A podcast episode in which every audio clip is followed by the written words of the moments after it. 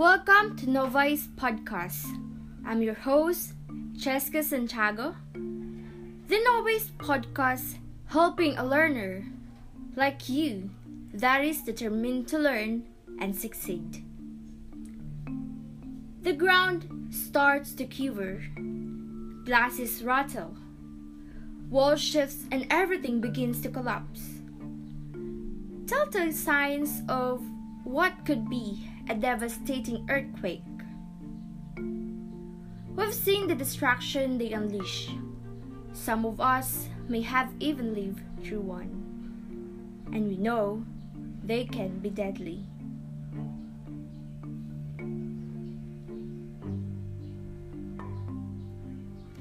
But where does this mountain moving force came from? Well, we may think we're standing on a solid ground on Earth.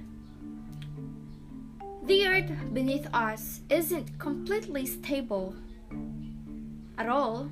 Our planet's crust is made up of about 12 major tectonic plates that fit together like a giant jigsaw puzzle.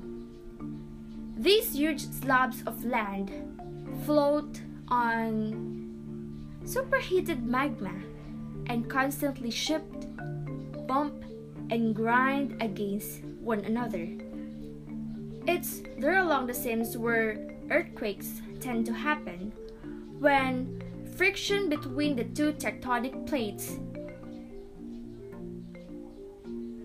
is violent enough. Seismic shock waves ripple through the ground, rattling everything that stands on it. The stronger and shallower the quake, the more violent the destruction.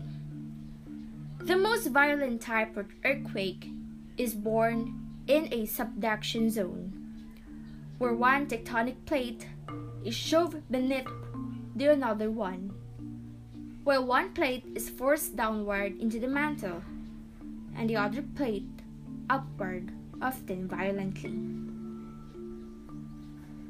In this episode, you will learn how to protect yourself and your family and how to behave properly during an earthquake. An earthquake is one or multiple series of vibrations on the ground that can cause serious damage to persons and properties. Okay, during an earthquake, do not run away. Falling objects represent a danger. If you're inside, take shelter under a sturdy piece of furniture